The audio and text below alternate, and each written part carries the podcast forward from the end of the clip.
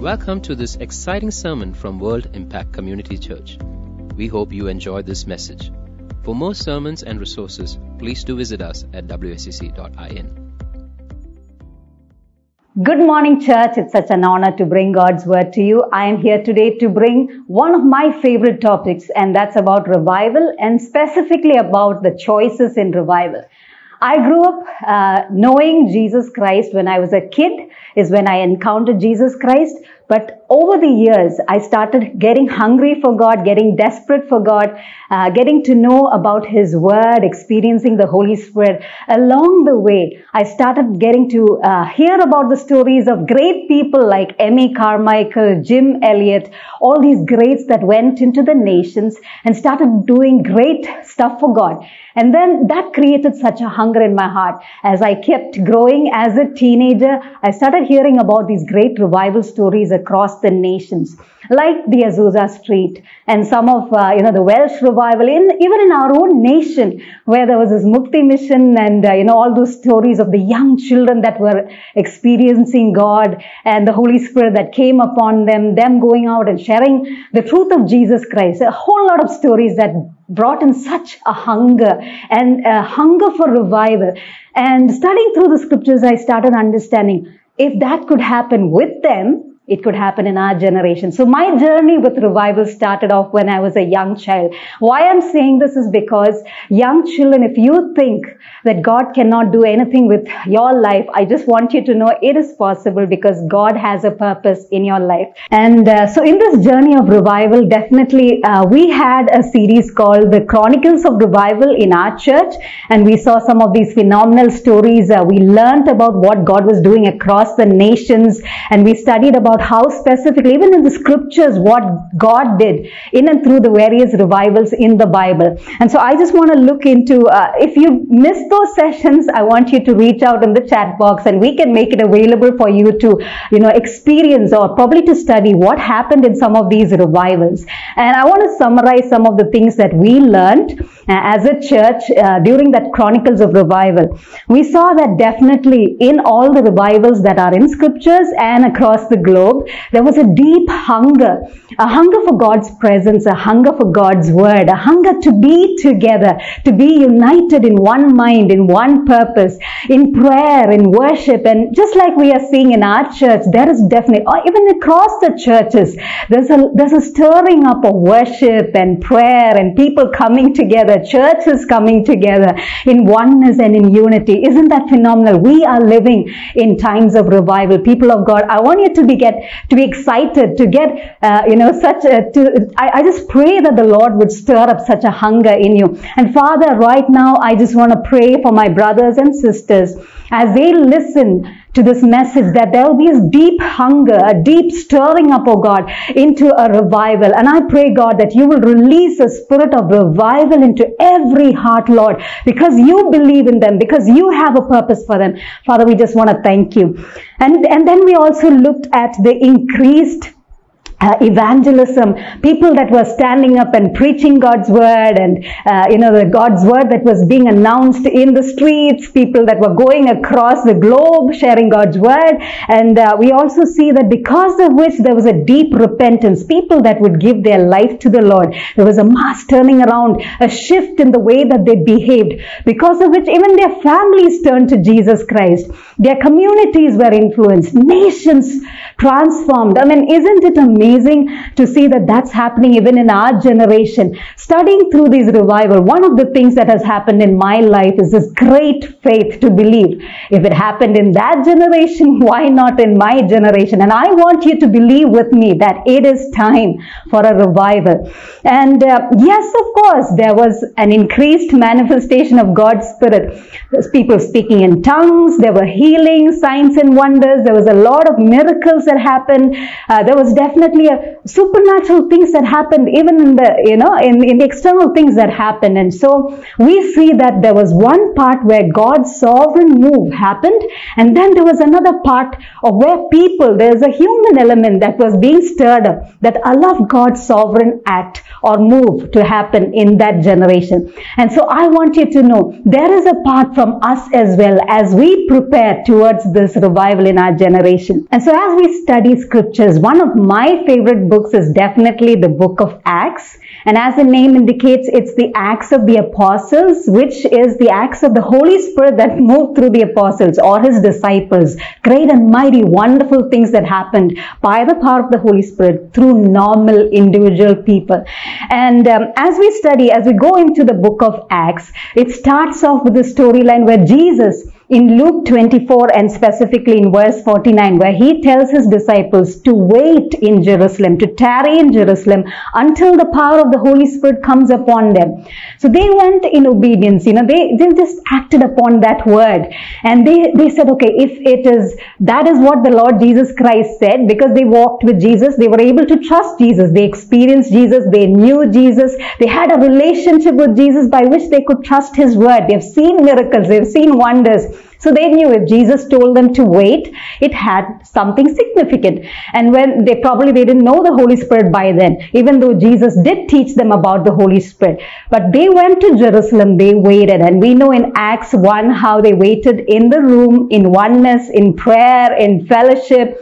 And uh, for days they waited alongside. And then in Acts 2, we see the significant story of revival, the mighty outpouring of God's Spirit that came upon 120 people that were gathered in that upper room. And we know definitely about all the signs and wonders, the sound of the mighty rushing wind that filled the house, people from other places that could hear people that were in that room that were talking their language, speaking their language. Wow, can you imagine a variety of people hearing different languages speaking in the same room? That is miracle, right? I mean, that is phenomenal. And I would wonder, I mean, sitting in a room, multiple people talking in this, in different languages and people in the crowd outside, they are able to understand what is being said. And that's what the Bible says in Acts 2. And then we read of how Peter rises up and preaches one of his greatest sermon. And there are a lot of people that give their lives to Jesus. And there's a water baptism, all of that, that we, they, they repent. They are pricked in their heart. They are convicted in their heart. And they repent and they give their lives to Jesus. And the Bible says 3,000 people were added to the church that day. Wow. 3,000 people in one day. Isn't that revival? Can we believe for that? Can we expect that to happen in our generation? And then we read in Acts 2.42, they continually devoted themselves to the teaching, to fellowship, to breaking of bread, and to prayer. Wow, I feel that's another miracle, you know, continually I find it difficult to see people coming together every single day. I mean, that takes a lot of determination. This had to be a supernatural stirring up as well and a hunger that was created in the people. They met up every single day. To read on from verse um, 43, it says, Everyone kept feeling a sense of awe Wow, everyone kept feeling a sense of awe, a wonder. And it goes on to say many wonders and signs were taking place with the apostles. Believers were together and had all things in common. They would sell their property and possessions and share them with all. Wow.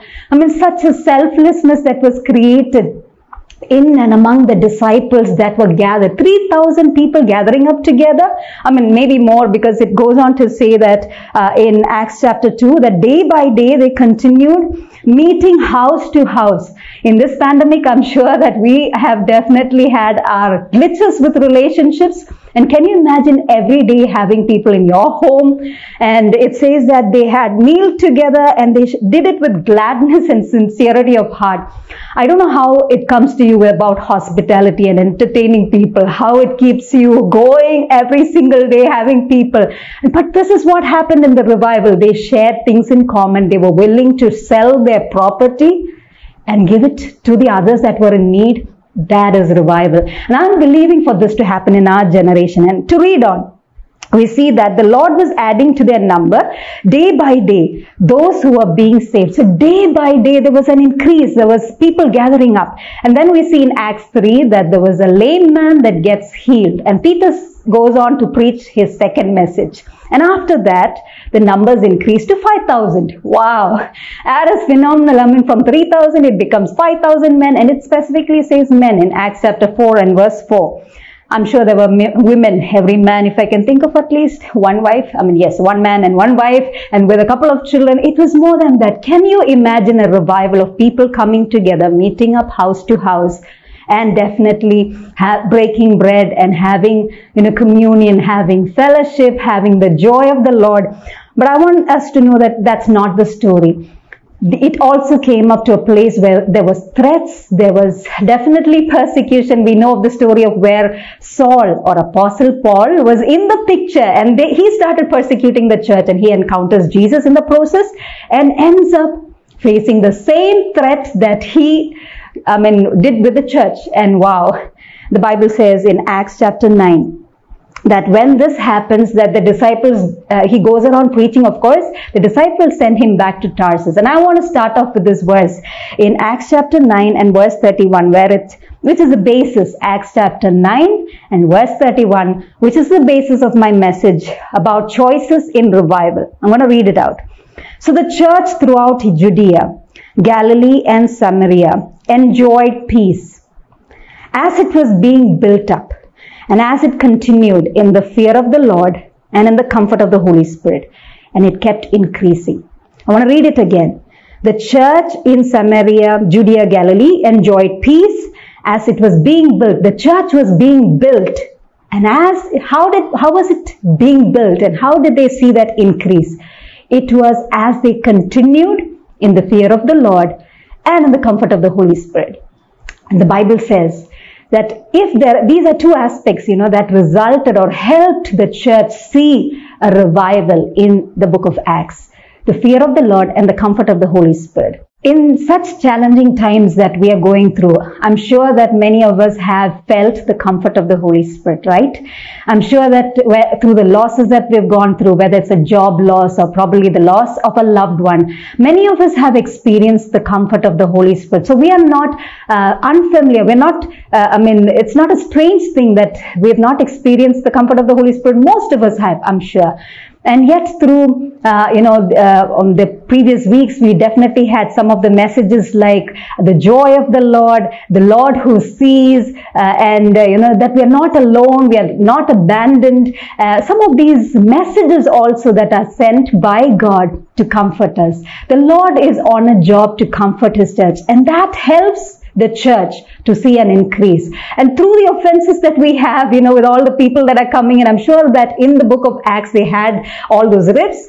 And if it was not for the comfort of the Holy Spirit, I know of experiences where the Holy Spirit would tell me when I get offended with people, it's okay, Lena. I mean, it's not, it's not that as great a big problem that as you think. And the Holy Spirit would comfort me to let go, to, uh, you know, reconcile with people and to get back in unity. And that is what brought the church together, the comfort of the Holy Spirit and was able to overcome some of those pain, the losses, you know, the grief and to come together in oneness. And so definitely one of the aspects of revival is the comfort of the Holy Spirit. But the main thing that I want to focus on is the fear of the Lord.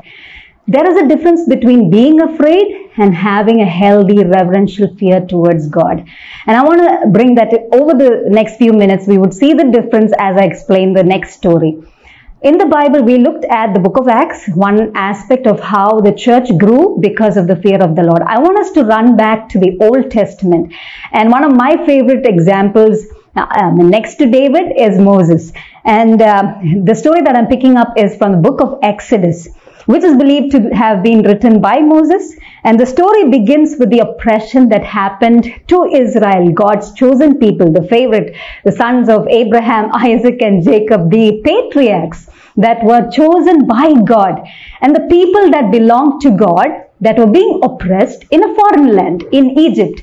And then God sends the uh, deliverer Moses into their midst. So God encounters Moses in that beautiful experience that we read in Exodus 2 where, uh, and 3 where he sends the fire and he meets up with him, talks to him, all that wonderful experiences and he sends Moses, his deliverer, alongside with his brother Aaron. And not just does he send them with a message, he also sends them with some of the miracles so that he can convince the people that do not probably know uh, Moses and an Aaron. So when Moses and Aaron meet up with the Israelites, they have the signs and wonders also that helps convince them. And so I want to read from Exodus chapter 4 and verse 31. So the people believed after having seen the signs and wonders, and when they heard that the Lord was concerned about the sons of Israel and that he had seen their affliction, they bowed down and they worshipped. What a response, right?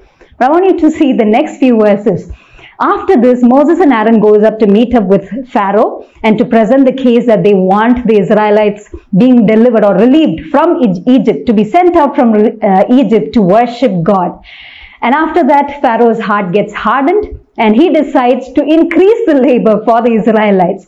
Oh, after this uh, particular incident, we see that the Israelites go against the leaders that they just were convinced about. They start grumbling. I want you to read, I mean, see this verse in Exodus chapter 5 and verse 20. They met Moses. So Moses is coming back with Aaron, his brother, after the uh, episode of having met with Pharaoh. They met with Moses and Aaron that were waiting for them. And they said to them, May the Lord look upon you and judge you because you have made us repulsive in Pharaoh's sight and in the sight of his servants to put a sword in their hand to kill us. Wow, the ones that bow down and worship, they were convinced after they saw the signs and wonders through these leaders. Suddenly they turn around against their leaders and they're like, what you did was absolutely wrong. And then Moses returns to God and says, Lord, why have you brought harm to this people? Why did you ever send me? Like many of us, right?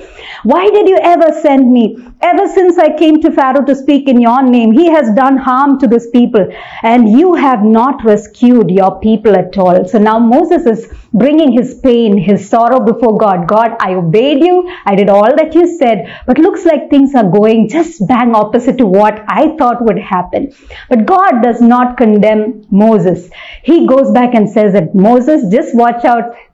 Things are yet to happen. You know, episode two, the next set of wonders and signs are yet to follow. And then we read, and he assures Moses of the plans of deliverance that he has for them. And he, he, goes into all the ten, ten plagues that we read from Exodus chapter 10, sorry, Exodus chapter 6, up till verse uh, chapter 13 where God walks them out from Egypt into the wilderness. And we see all the 10 plagues that did not affect the Israelites. They were in the midst of the plague. They were in, in the midst of all those 10 things that happened that destroyed the Egyptians, but they were unaffected. Isn't that amazing? Isn't that also part of probably a revival that we would, we would probably expect that things around us that are going haywire, hail and, you know, fire and all the locusts and the frogs and everything around you but nothing comes anywhere around your house. That's what exactly Psalm 91 says. When you are under God's protection, no evil shall befall you. That's exactly what the Israelites also saw while they were in Egypt and getting out of Egypt. Long story cut short, they get out of Egypt. And now Exodus 13 onwards is their journey into the wilderness with God. I want to read verse 21 and 22 for you. And the Lord was going before them in a pillar of cloud by day to lead them on the way. So there is this pillar of uh, you know cloud that keeps them from all you know the the, the heat and everything. It's it, it's like a shade for them. And it leads them on their way. And a pillar of fire by night to give them light he did not take away the pillar of cloud by day, nor the pillar of fire by night. God did not take it away. Can you imagine being surrounded by these visible, obvious signs of a pillar of cloud by day and a pillar of fire by night every single day? That's what the Bible says. So there are these visuals that you have every single day in the, in the wilderness. And then we know about the supernatural provisions, how God takes them you know, in, in, in front of the Red Sea, it splits all those miraculous bing, bang, boom, you know, all those signs and wonders where they walk through that big ocean or Red Sea and they cross over and, uh, you know, they experience manna, they experience quails, they experience all these supernatural provisions. They don't lack anything. There are all these beautiful things that they experience.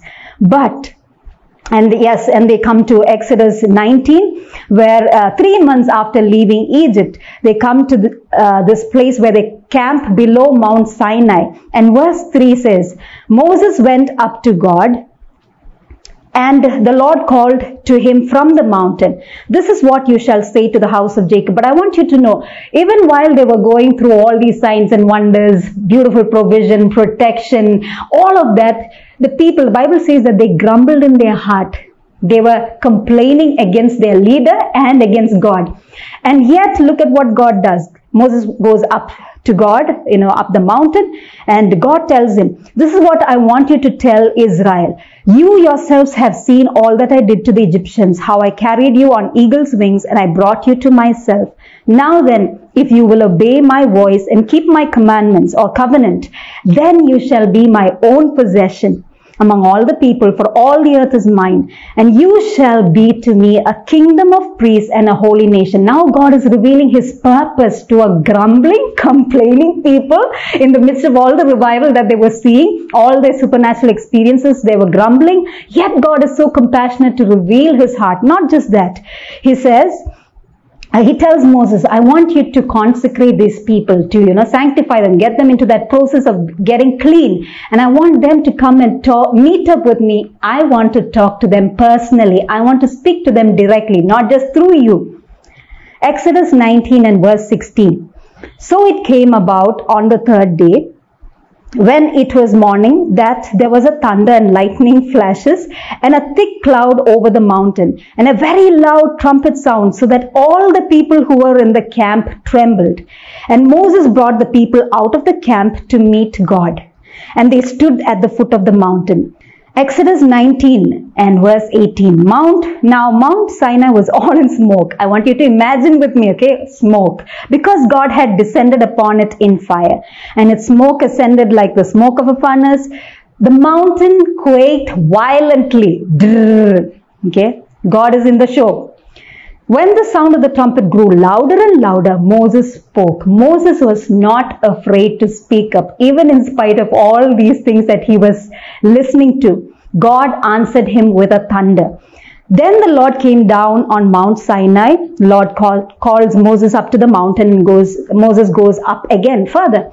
And he gets the 10 commandments in Exodus 20. After this, okay, so he gets the 10 commandments, he comes back with the instruction from God that God wants to speak.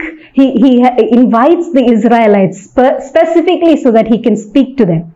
And I want you to listen to this very carefully. The, the response of the Israelites, contrary to Moses, all the people were watching and hearing the thunder. Sorry, verse 18.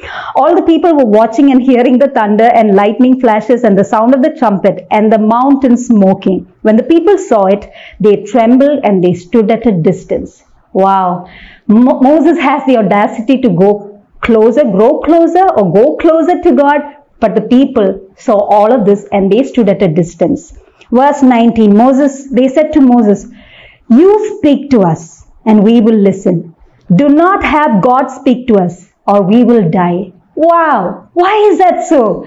I mean, how come, you know, Moses was able to say that I want to go, go closer to God or be closer to God. And yet the Israelites said that you speak to us instead. We don't want to hear this God. Reading from verse 20.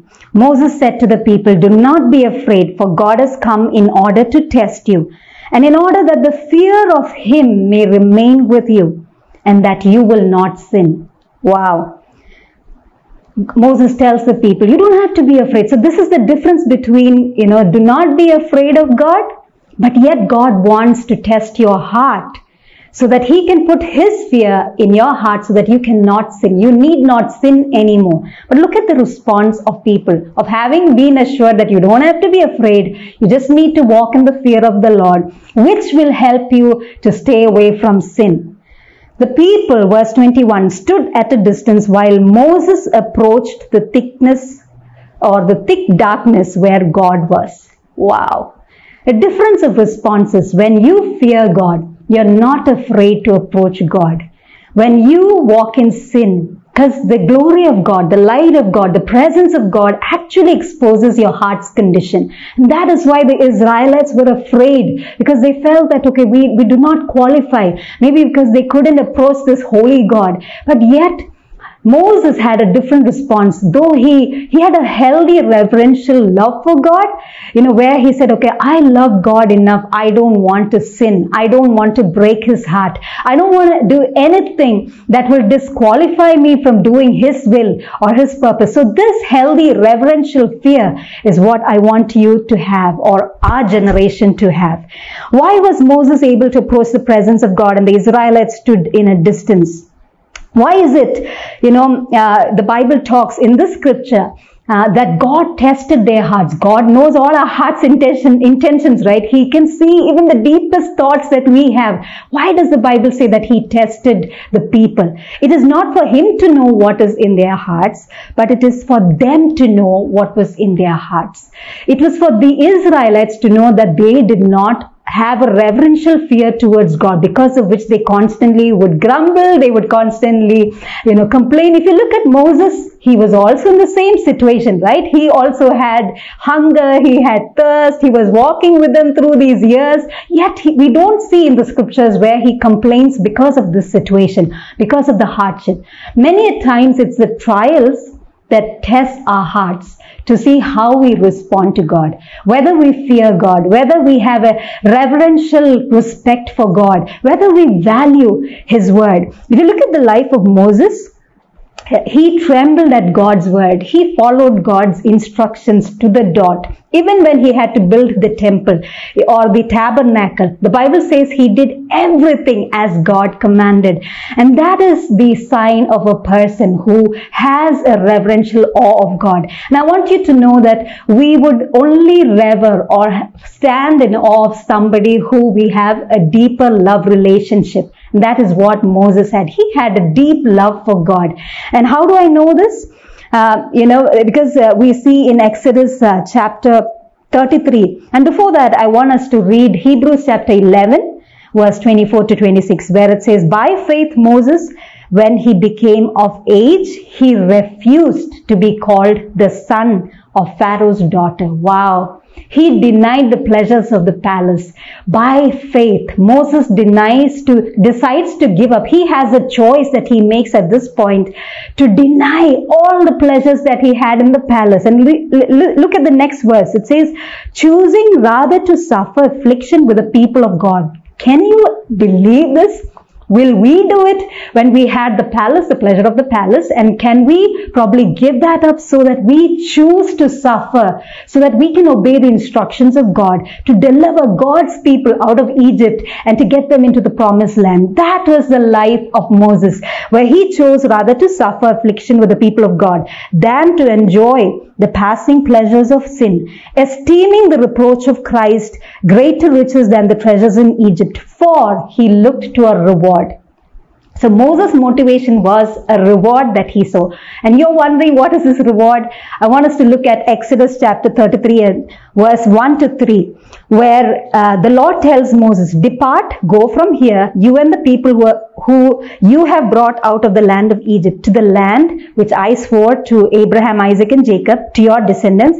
I will send my angel before you. So now God is telling Moses, I want you to, do, to go and get these people into the promised land. I will send my angel before you. So he promises, I will give you protection. I will send you the, I mean, so that he can guide you. And not only that, I will drive out all your enemies. And God goes on to describe the Canaanite, the Amorite, the Hittite, the Perizzite, all of those, you know, ites. And uh, then he says, go up to a land flowing with milk and honey, a land of blessing. The only condition that God says is, I will not go up in your midst, lest I consume you on the way, because you are a stiff-necked people. God says, I'll do all of this for you so that you reach your promised land, but I will not go for you, go with you. And I want you to see Moses' response in this. Contrary to the Egyptian, I mean, to the Israelites, I'm sure, I can't, I'm not sure that I can say it's, I will be sure, but looking at the response that they had before, where they forgot their oppression that they faced up with Egypt and they said, God, I want to go back to Israel. I mean, I want to go back to Egypt. I want to make, and eat all the burgers and the pizzas that I used to have there. And, and they had that, you know, pleasure for those things uh, of the world, if I can call it. But yet, Moses denies all of that and he has this response, amazing response in Exodus 13 verse 15. Moses responds, if your presence does not go with us, do not bring us up from here. And where is here? The wilderness. Moses says, God, I'm okay to stay in this wilderness as long as your presence is with me. I cannot do anything if your presence is not with me. And so he chooses God's presence over the pleasures of the land that is flowing with milk and honey. He chooses to give up on his past, his, you know, the blessings of Egypt, Pharaoh, the palace, all of that so that he can obey God. That is the sign of a man who fears God, who has a reverential awe of God, contrary to the Israelites. Now I want us to come back to another story uh, in the Bible. And of course, we see in Exodus chapter 33, uh, verse uh, 11, where it says that the Lord used to speak to Moses face to face, and he used to speak to him as a friend. No wonder God decides to be uh, uh, speaking to Moses as a friend, face to face.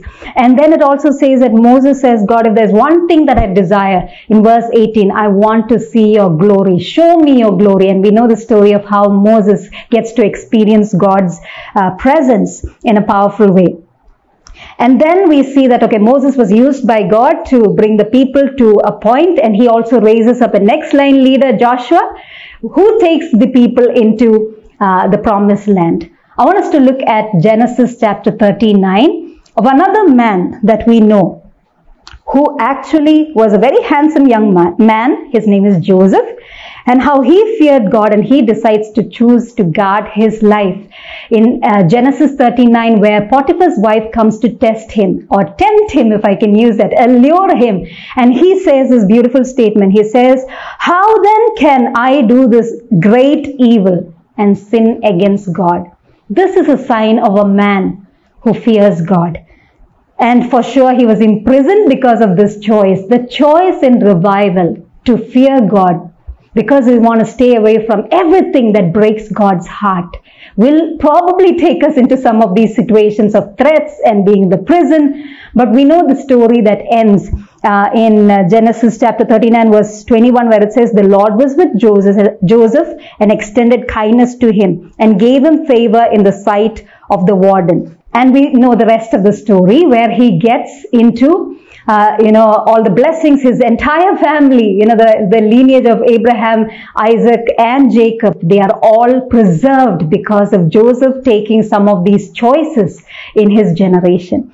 And I want us to come back to Acts chapter 2 to bring you one more story. In the great revival that we saw where there were signs and wonders, there were the outpouring of the Holy Spirit, where the comfort of the Holy Spirit was, and yet the people that walked in the fear of the Lord, where people were being added into the church. There was this wonderful incident that shook me, that made me wonder that God, is this my response as well? Acts chapter 5. I want to read it out. There was a man, Ananias, and his wife Sapphira, who sold a piece of property, kept back some of the proceeds for himself with his wife's full knowledge. And bringing a portion of it, he laid it at the apostles' feet. Verse 3. But Peter said, Ananias, why has Satan filled your heart to lie to the Holy Spirit and to keep back some of the proceeds of the land. While it remained unsold, did it not remain your own? After it was sold, was it not under your control? Why is it that you've conceived this deed in your heart? You have not lied to man or men, but to God. And as they heard, as he heard these words, Ananias collapsed and died, and great fear came over all who heard about it. So we know the story that Ananias had a choice. We, we know the rest of the story of how his wife also did the same thing and he, she also fell dead. And we, we see that Ananias and Sapphira had a choice to even retain the entire thing. They didn't have to, you know, keep some for them and. They, they didn't have to lie. Probably they didn't, they told uh, the apostles that this was the whole amount, you know, that they brought before them. That's probably, uh, you know, what they did. And yet the Bible says that uh, they weren't aware that whatever they did in secret was exposed before God. They thought that they could lie with man. And yet they didn't, they weren't aware of God. They weren't aware. They didn't tremble at God's word. Isaiah 66 says that he, God loves a person who is humble and trembles at God's word, that shakes, that considers, that values, that pays attention to God's heartbeat and what he thinks rather than what other people think, what, rather than probably the approval of man. And so Ananias and Sapphira, um, Sapphira, they fall dead because of their lack of the fear of the Lord. And yet it is in the same generation that the church continued to grow because the disciples walked in the fear of the Lord, in the awareness of God, that God was watching the entire show. And verse 11 of Acts chapter 5, great fear came over all the church, the whole church, and over all who heard about these incidents. Reading on verse 12. At the hands of the apostles, many signs and wonders were taking place. Verse 13, I want you to see another response, not just Ananias and Sapphira, but the rest of the people that were around them. None of the rest dared to associate with them. So like the Israelites, there were people that experienced, that saw, they were part of the move, they were part of the revival, but they did not dare to join, you know, the rest of the church. But verse 14, increasingly the believers in the Lord, they were being added to the number. Those who fear God, those who allow the Holy Spirit to comfort them, will have the ability to be part of the great move of God, where signs and wonders, where God's plans, God's purposes of the church growing and nations being transformed, communities being transformed, all of this is definitely going to happen in our generation. What is our choice? It is one thing to pray for revival. It is one thing, another thing to probably give for revival. What is our choice? What is our heart's condition? Are we willing to allow God's glory to expose the sins in our heart and draw closer to Him? A person who fears God will allow God to expose his heart's condition because he loves God, because he wants to draw closer to God, because he knows that this good plan of God is better in the light of eternity to have, to, to, you know, complete, to fulfill God's will and come back to say that God, I've done everything and to hear from God, well done. Well done, my daughter. Well done, my son. You can enter into my rest in this year of rest and satisfaction. Can we be this generation who will believe for revival? Can we be this generation like Moses, like Joseph, like the disciples, like the apostles that will continue to walk in the reverential awe, understanding of God? Isaiah chapter uh, 11, it talks about the Spirit of the Lord that was upon Jesus, the Spirit of wisdom, understanding, counsel and strength, knowledge and the fear of the Lord. The Holy Spirit is a spirit of the fear of the Lord. If you are struggling and wondering, how do I have this fear of the Lord? Walk with the Holy Spirit. The Holy Spirit will help you to hear His no's and His yeses on what you need to do and what you shouldn't do and how to fulfill the plans of God in your generation, in our generation. I'm believing for revival. How about you? I am believing that we can be this generation that can allow the presence of God to hover in our generation. Shall we pray?